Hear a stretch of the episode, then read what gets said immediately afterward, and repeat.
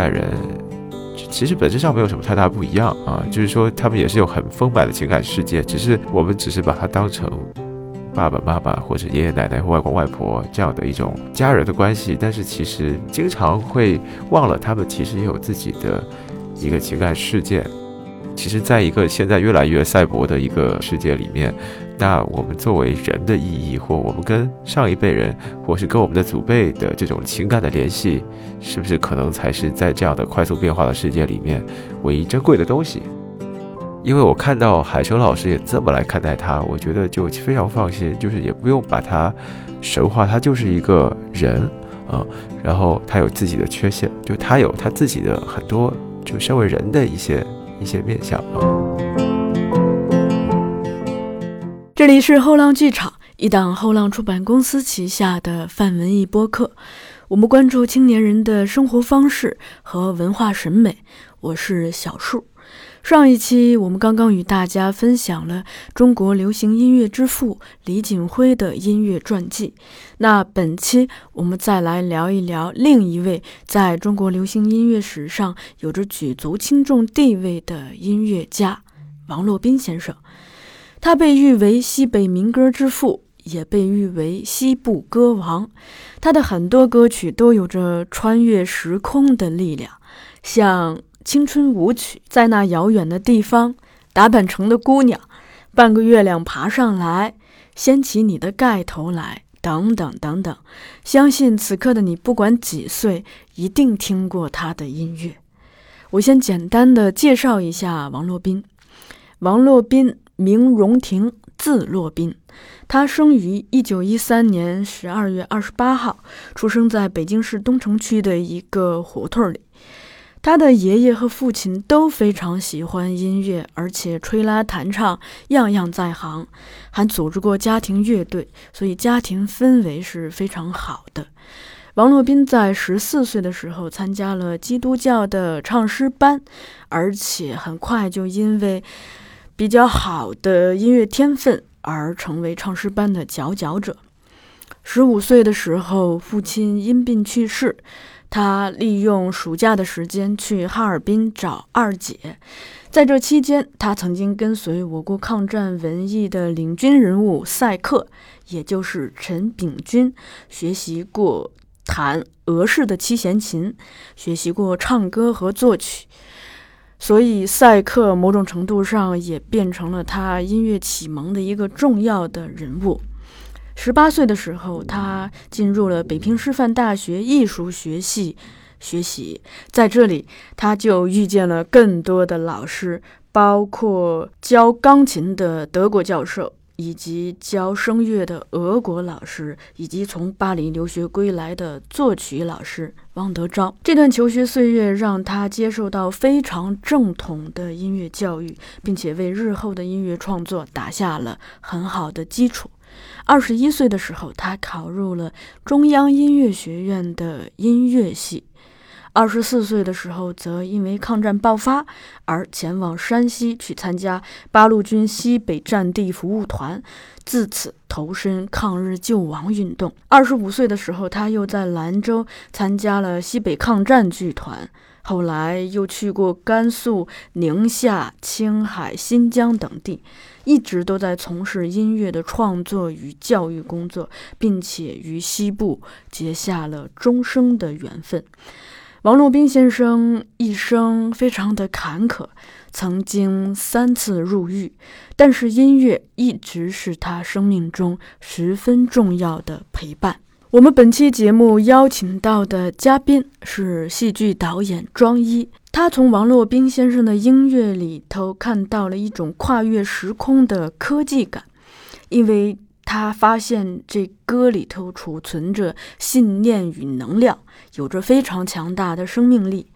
所以他想要尝试用一个科幻爱情故事来探讨王洛宾先生的音乐。也探讨在未来的世界里头，算法是否能够超越音乐，以及科技是否能够解决爱情。这部剧就是中文原创音乐剧《在那遥远的地方》二五一四。该剧将于五月二十号到三十号在北京海淀剧院上演。欢迎大家在喜马拉雅、小宇宙平台留言，或者转发并留言后浪剧场微博关于本期节目的信息，和我们分享你与王洛宾先生音乐的故事。我们将在这三个平台抽取三位幸运的听众，送您一张五月二十一号晚上七点半的戏票。好。那咱们在正式开始聊之前，先来听一首歌。大半城的石路应有名啊，西瓜呀大又甜。哪里来的姑娘辫子，眼睛真漂亮。你要想嫁人，不要嫁别人呐，一定要你嫁给我。带着百万钱财，领着你的妹妹，赶着那马车来。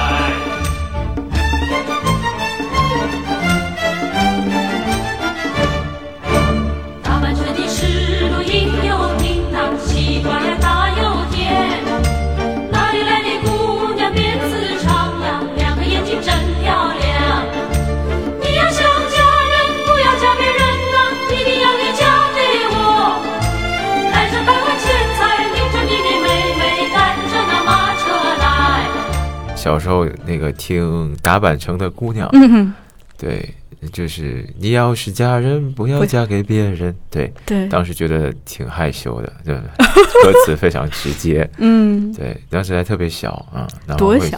幼儿园吧，啊，就是还没嗯没上小学，觉得哎呀，这个有一点。对，不好意思。后来就是对他有一个更多的了解，大约呃，就听我妈妈有说他跟三毛的一段爱情故事，但也懵懵懂懂的。嗯，然后坊间就是说三毛喜欢他，他不喜欢三毛啊，就拒绝了三毛。对，当时就是这样的一个印象。嗯，对，呃，然后当然在晚会上就我会经常听到《在遥远地方》啊这些歌啊，也知道是王洛宾先生的作品。当代人听歌的，对，也听周杰伦，也听。呃，就成长的时候，刚好是华语流行乐团的，也就是之前比较的一个，呃，就是一个复兴的时期，黄金的时期。对，然后自己也特别喜欢，呃，就是流行音乐和摇滚音乐和这些其他各方面的音乐的门类。大学的时候也，呃，有参加有流行音乐社团，也自己写歌。真的？嗯。对，然后后面也自己学了爵士乐，学了这些，呃，一些一些流行乐的作曲。再回到王洛宾，觉得好像是挺有意思的，有一个从返璞归真的感觉。你妈妈为什么会给你讲她和三毛的故事？在你多大的时候啊？也是我刚第一次听到《大半城姑娘》的那个时候，在电在电视上看到一个长胡子的老头，嗯，然后戴着一个帽子。当时我妈说那就是王洛宾啊，就是。呃，他是那个，就是西西部歌王啊。当时小时候就对这四个字的印象非常深刻。西部歌王王洛宾这个名字也挺好记的，所以就会记得非常的深刻。小时候看到这个，不知道是那种什么教材，小学教材上面啊。有这些在歌，对他的歌，但是他一般都不会数他的名字啊。但是，就因为我妈妈跟我说了这个，我对王洛宾这三个字的印象就会特别深刻。然后后面有一些什么，有另外一个革命者叫王洛飞，然后我会觉得小时候觉得这两个好像有点什么关系，其实并 并没有。对，你妈妈也是音乐爱好者吗？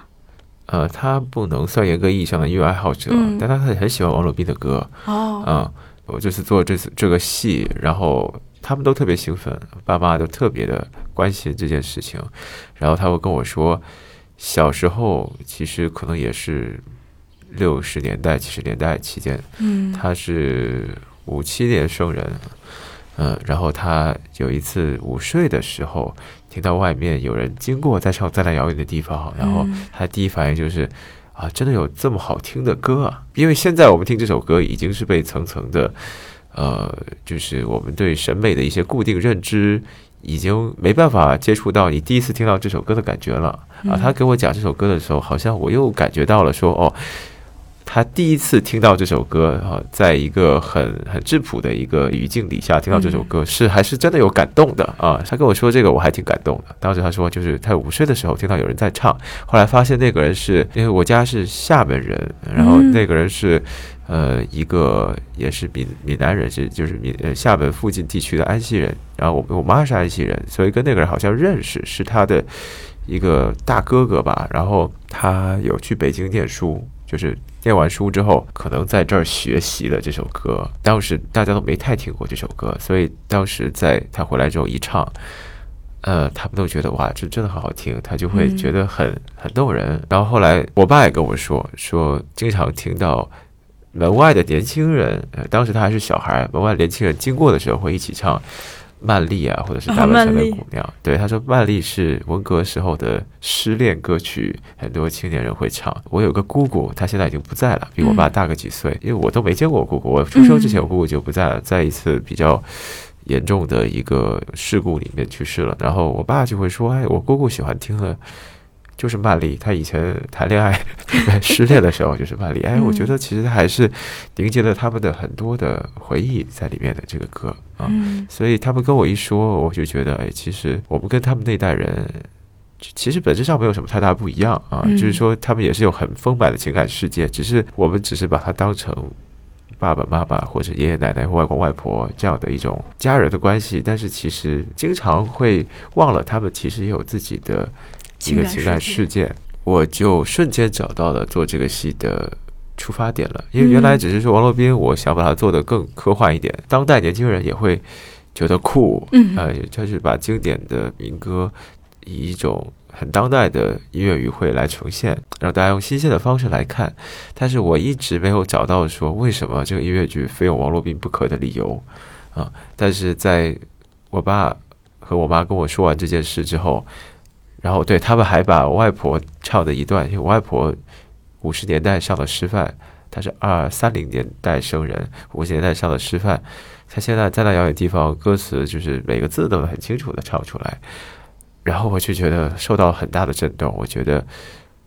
其实这个戏。呃，我我做的是科幻，就是大家都讲科幻是要说像押井守这种攻壳机动队哈，我们就要抛弃人类的肉身，然后进入到一个后人类的语境里面。但我我想的是。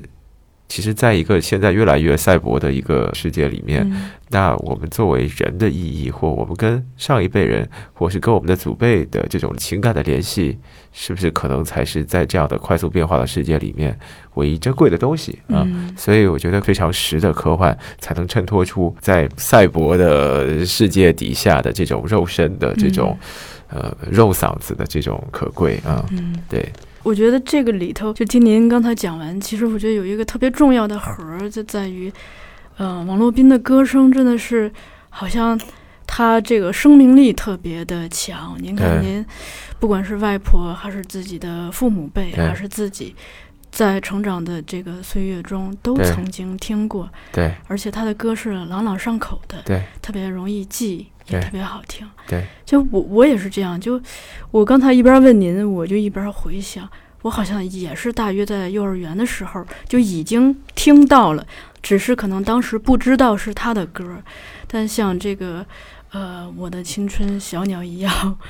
不回来，对对，包括这个半个月亮爬上来，好像经常是这个学校文艺汇演中的 呃闭演的曲目，所以好像只要把他的歌声给放出来，可能一代又一代的人都会串起记忆，而且是不分这个地理的边界的。对，嗯，可能这个是，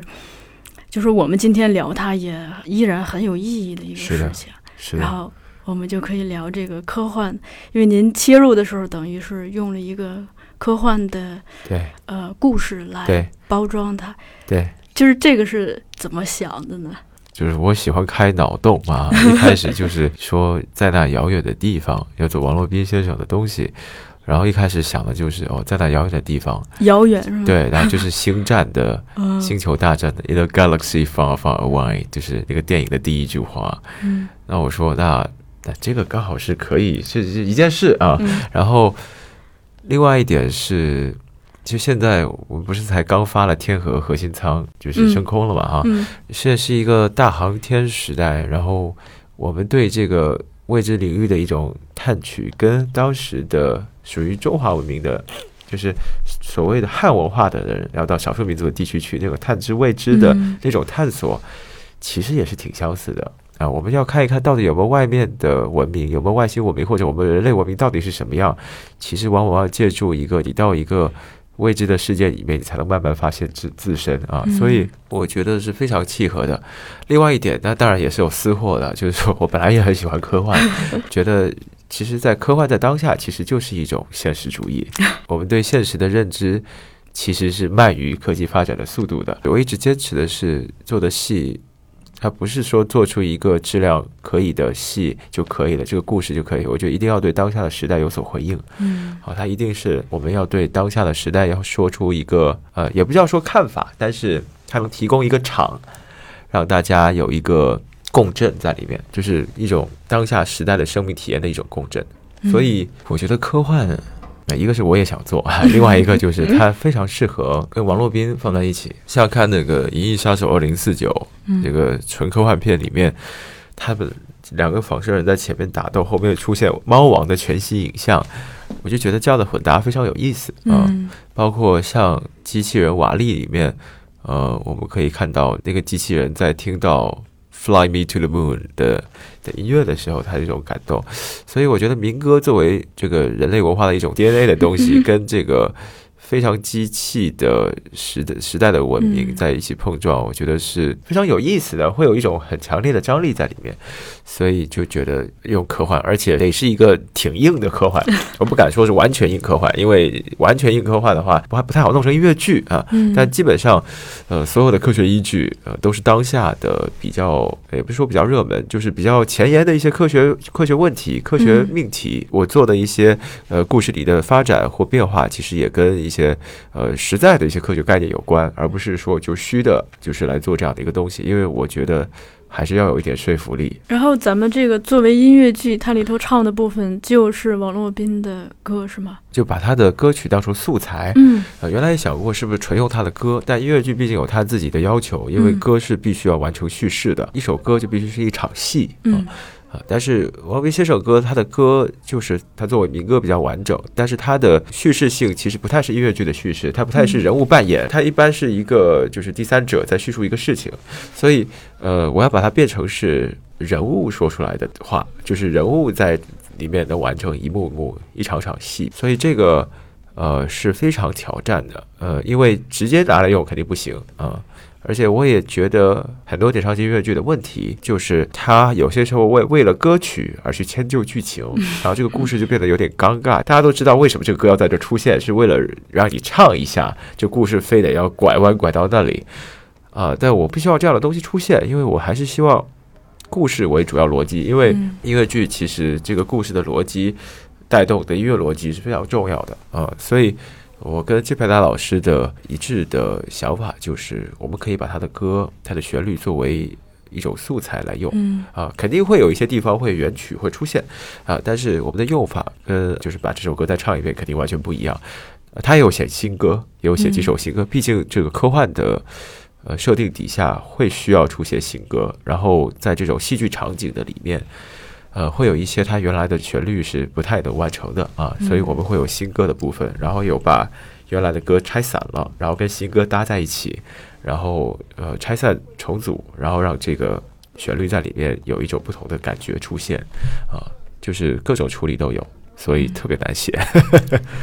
咱们这个剧音乐总监就是金培达先生，对，他他是香港人吧？对他是音乐总监和作曲，对对，嗯，他怎么看王洛宾的音乐呢？他其实之前对王洛宾先生不是那么熟悉，嗯但他他之前他自己说他编过好几首，有青春舞曲，还有在还有地方好像都编过啊，就是呃做过这样的事。然后，但是他对他其实比较陌生嗯啊。但是我们一起去采风的时候，他听王洛宾先生的儿子王海生先生说，他就特别感动。还是王海生先生说，当时王洛宾先生为了搜集民歌素材，在监狱里面饿着肚子，又窝窝头跟别人换呃民歌。嗯，然后记下来，他觉得哦，就是我觉得申伟他，因为金老师也是一个非常纯粹的呃音乐人啊，所以他听到有人这样，他其实是非常感动的。然后有一次我们在采风的时候，经过一个在青海的金银滩草原上面有一个王洛宾的纪念馆，嗯然后我们经过门口有一个王洛宾的塑像，孤零零的在那儿，没有旁边都没有人，就是那个地方其实也不是很多人去，啊，只有他的雕像在那儿，然后底下字都很斑驳了，它有一个中文和英文，中文都看不太清啊。嗯。然后英文也是很模糊，那英文最后几句是呃对音乐无尽的爱，最后一句，然后金老师说这个还是有点感动的，看到这个还是有点感动的，所以我觉得呃他也是在这次的过程中重新认识了王斌先生，嗯，然后对他的旋律有一种全新的一种看法，因为呃金老师是电影配乐出身，嗯，然后他电影配乐出身，然后后来就做音乐剧，就是也做了好几部非常成功的音乐剧，所以他对戏剧、对音乐的理解都是非常深的。嗯我和他其实会比较默契，然后我们也都特别喜欢的一部音乐剧叫《星期天与乔治在公园》，就是讲一个艺术家，就是讲那个点彩派的那个艺术家的故事。这部音乐剧是我们俩都特别喜欢的一部音乐剧，因为它无论从音乐还是故事都非常好。它不是大火的剧，嗯，但是它非常的精妙，可以是我们心目中的，其实心目中第一名哈。那个艺术家其实也是一个孤独的沉浸在自己世界里的人啊，所以我们都共同觉得。王洛宾先生跟那个剧里那个人形象还是挺像的啊。还有一件很有意思的事，呃，我就剧透一下，就是 我在创作里边发现，橄榄树和在遥远地方在音乐里面属于一个 mode，属于一个模式的，都是 Dorian mode。这个事情是太巧了啊！就是这两首歌其实可以搭着一起唱，然后不会违和。我们都觉得哈、怎么会有这样的事？真的是非常的神奇。呃，因为橄榄树虽然是三毛写的词，但那个曲并不是三毛写，是李泰祥先生写的。啊，然后这两首歌的歌词本来也有呼应的意思在啊，我觉得非常妙的一个事情。就我们发现，哎呀，这还是很妙的一个发现啊。看到了一种遥远的连接。对，遥远的一种相似，这样的瞬间其实不太多的啊，嗯非常的巧。你们采风都谁去了？主要是主创嗯一起去了，都去了。我和金培达老师、多媒体设计啊、执行的吴美老师，还有呃形体设计老师，在前半段没加入，后半段加入了我们。嗯嗯，对，这个采风过程整整体是都去了哪里？这个路线？呃，我们先去的先飞的乌鲁木齐，嗯。然后去的呃喀什，然后呃又去了敦煌，然后又去了青海的金银滩草原，中间还去了一个很神奇的地方，叫火星基地啊，就是在那个阿伯良的一个它的那个地质都特别神奇，就在青海那个地方的地貌啊，那个地方就是跟火星的表面会比较像，但而且离金银滩草原很近，还不是很远，然后在一个叫冷湖的小镇。呃，住了一晚上。这个冷湖那个小镇也特别有意思，以前是为了石油而开发的一个小镇，现在那个小镇只有两百人，原来是个很大的小镇，所以就基本上像一个鬼城一样的，非常的非常的后人类，就是基本上一个小镇里面什么人都没有，然后就是建好的房子，你就在这个很空旷的房子里面穿行啊、就很很有意思啊的一个采风的过。然后我们还去了，对，就到了那个青海湖边啊，就到那个草原上，然后就。那牧民不让我们进那个草地，他们都圈起来，我们还偷偷溜进去了。哎，你之前去过吗？刚刚说的这些地方没有，都是第一次去。对，对，所以这个这个旅程是留下了什么样的印象呢？我会觉得确实是跟汉文化完全不一样的一种风貌啊，嗯所以会从潜意识里面去理解了。你说就是直接作用在创作上，其实很难去归纳这个事情啊。但是就是说，在潜意识里面，你会意识到为什么这样的地方对一个北京长大的王洛宾，他会有那么大的一种魅力，嗯他会想要留在那里。他那个地方的这种民风，怎么生出了这样的歌谣？包括它的地理环境嘛。对，就是你会知道那些歌其实都是，它不是这种艺术家的刻意设计的东西，就是这些呃生活的人在生活中的节奏，他的一种吟唱，他的创造，他的嗯他就是生活节奏里生长出来的东西。王洛宾是在三九年应该开始去新疆那边的，对吧？他是三七年那个离开了北京嘛，嗯然后就去了呃西北战地，先去了延安，然后嗯延安之后又去了呃，还去过山西哈。去了山西，对，嗯然后现在又在枫林渡这个救伤员，然后去了兰州，在兰州是第一次接触到了大阪城的姑娘嗯啊，然后到六盘山，后来就在青海，然后当时要去，本来要去新疆，当时新疆是临时说。因为他当时他那个西北战地服务团是属于八路军的机构，嗯本来是国共合作，但是当时新疆这边就是国那个忘了是哪个军阀了，对但是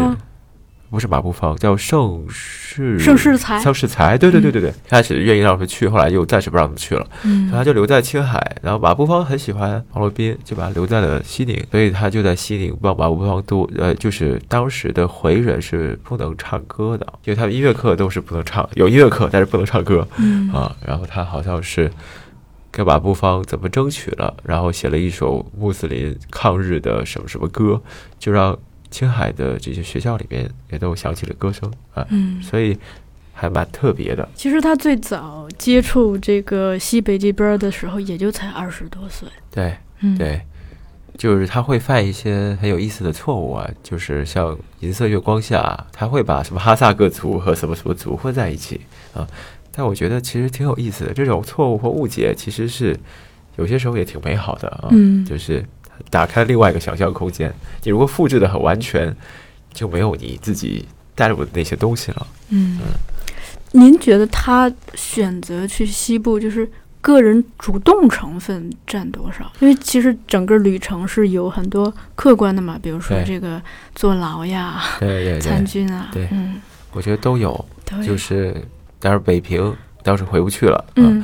他走了。他本来是他很想去巴黎的，然后是他在六盘山那儿听到五朵梅唱了花儿，他会觉得很动人。他觉得那国内的这个本来就有这么多丰富的民谣的这个宝藏，嗯这个库，其实有很多东西可以在这做。这个是一点，另外一点是也是生活的原因，刚好也得到马步芳的赏识，而且他觉得自己做一些事情在音乐方面，但是他在民谣的搜集上是全主动的，因为这对他来说是一个非常有魔力的一个东西，所以他就是一有闲空，他就会去搜集这些东西。最后他为什么选择留在了新疆，而不是回到北京？嗯呃，这也是一个谜吧，我觉得啊，因为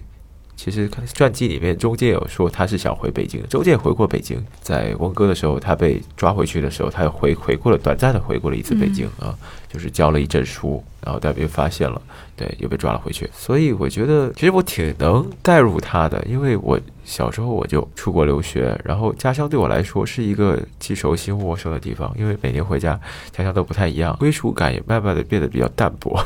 就是它变成是一种符号的东西啊。嗯我挺能知道说他其实在哪儿都可以。我觉得啊嗯，他是这样的人，而且但是主要是因为西部对他来说的魔力是在于说它很丰富，作为文化方面，它不是一种呃单一的，单一的文化啊，它有很多嗯文化在一起的这个土壤，还有它这个风貌啊，这些歌是他在一个汉族音乐传统也好，他受的这个西方音乐教育的传统也好，都不太能接触到的东西啊，所以对他来说就是一个很值得探索的一个地方吧啊。嗯。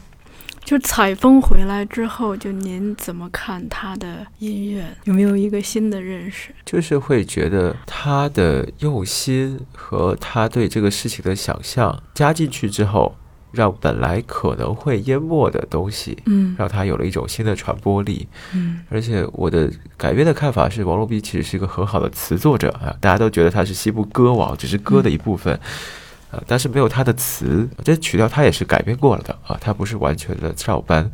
呃，所以就不会有这样的一种传播力，也不会有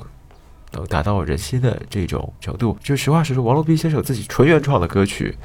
也比不上他改编的歌曲，原调当然有他自己本身的魅力在，但是嗯原调不可能有这么大的文化影响力，所以只有他跟那个东西一相遇，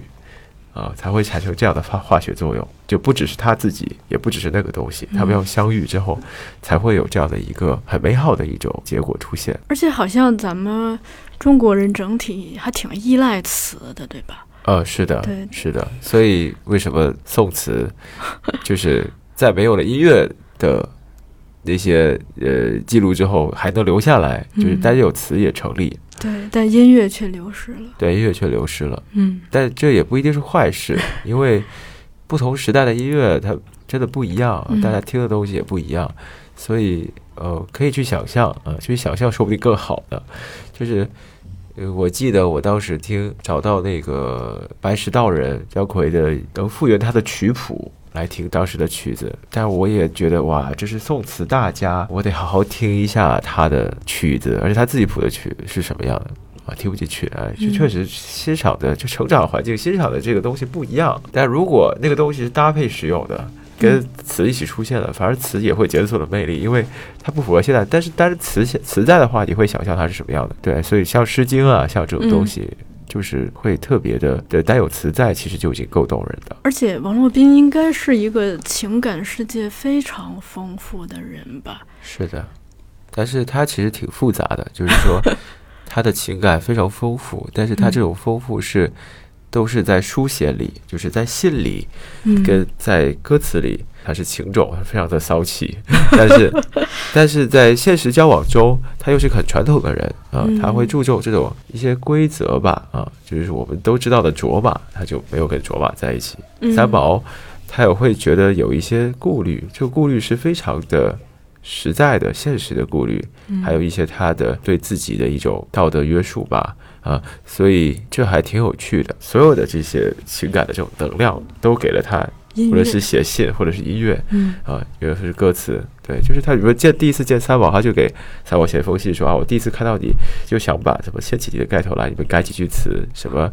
因为三毛一下来把那个牛仔的那个头巾摘下来，就是什么呃，好像天边的，就掀起你的盖头来，就美丽的头发披肩上，然后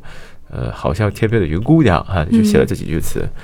我说，哎，这个真的还挺骚气的。嗯 对，所以就其实他还是挺多情的，但只是说这个东西他只是到这一步而已啊。嗯所以其实还是一个很有意思的一个人物，就是充满了谜的一个一个人物。所以你是看过很多他的书信的，呃，就是他的传记里面会有他当年的书信，嗯，嗯然后他有几部传记吧，啊，嗯但基本上因为我们的呃艺术顾问是他的儿子，所以基本上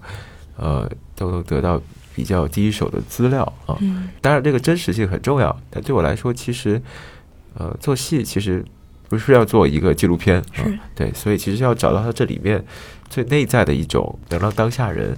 也会觉得非常动人的一些东西啊，这个是嗯我要着重去关注的一件事，也是这个戏的焦点所在。嗯，我印象中好像我之前看过他一个纪录片，就是他是回去看望他之前。那个狱友是吧？嗯嗯那也是山西人。对，就这些画面都特别的动人，因为就是你回想他他们当时一起共同经历的那个时代，那种艰难的环境，再到就是如今那个人生活那么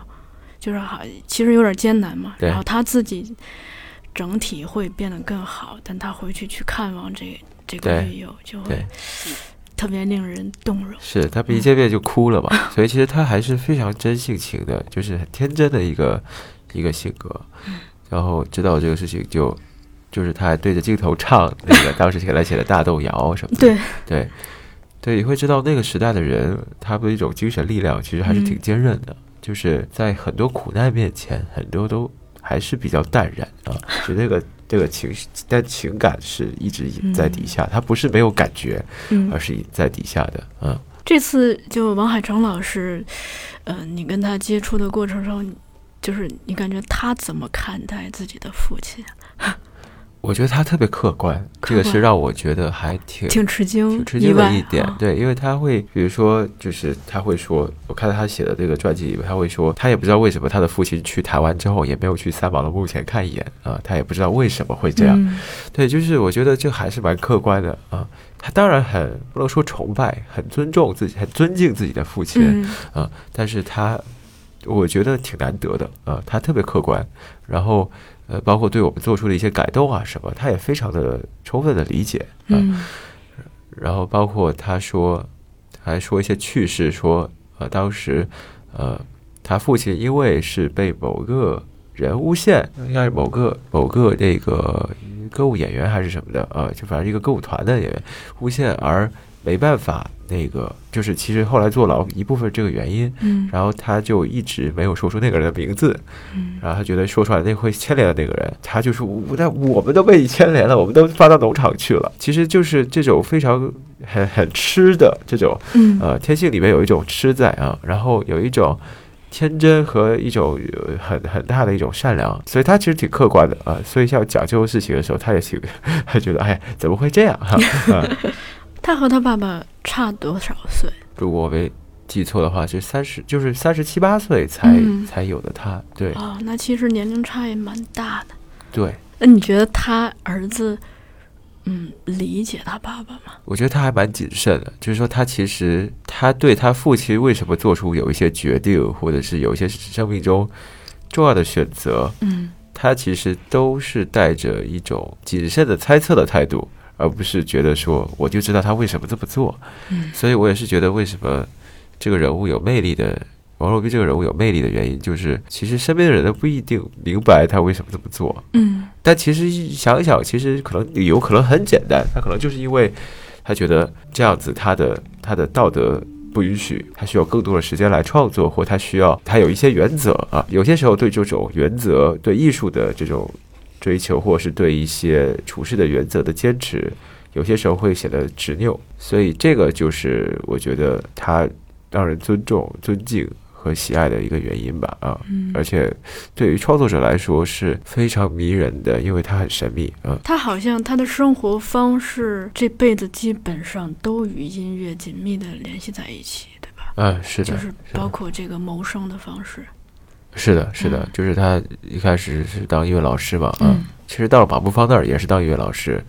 后来到了军区也是在写歌，然后嗯传播歌，所以其实都是跟歌曲相关的。啊。嗯看那个周君里的日记里面，还看到他去青海拍，就是其实也就是卓玛的那一段，嗯哼呃，拍《民族万岁》的时候，他写到洛宾，呃然后说这个洛宾就坚持在写歌这件事情，对他还是很敬佩的，就搜集一些歌曲，对就是他是有一个精神的重心的。对，对嗯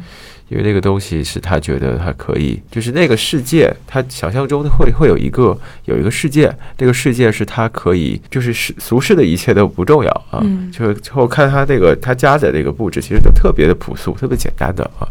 对，但是他的精神世界，他的音乐世界对他来说是最重要的东西。您刚提到了他家，就是您应该是在纪录片还是说采风的时候也我们也可以进去了去了他住的地方啊？这个得给我们讲讲，嗯，嗯，是一个什么样的视觉状态，什么样氛围？其实就像是一个时空胶囊一样，就是布置就是还是比较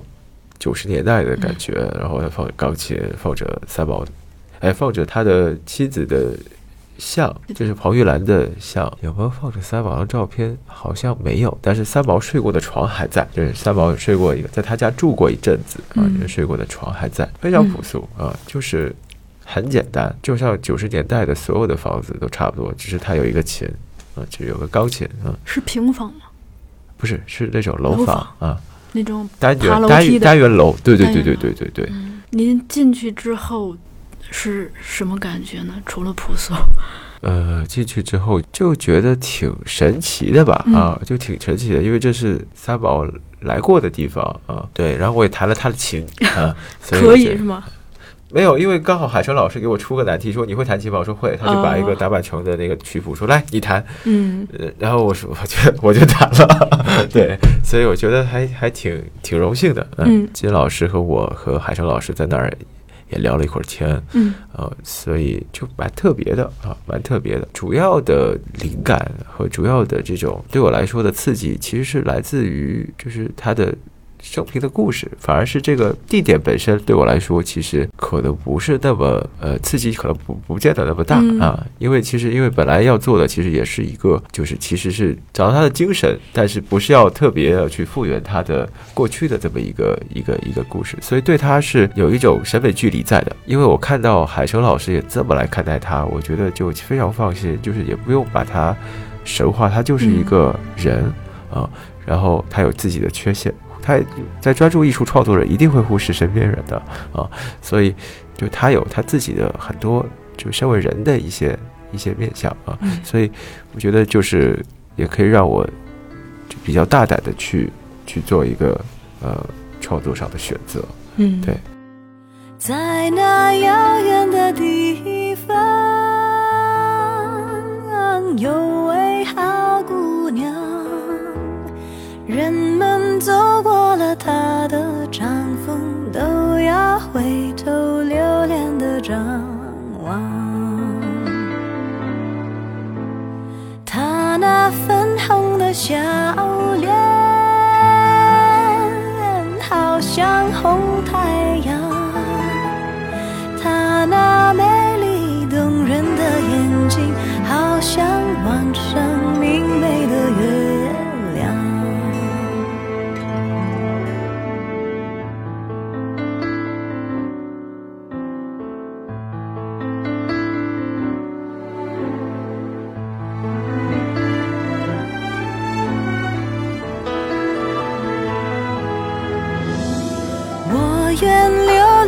草原，跟他去放羊，每天看着那粉红的笑脸和那美丽颈。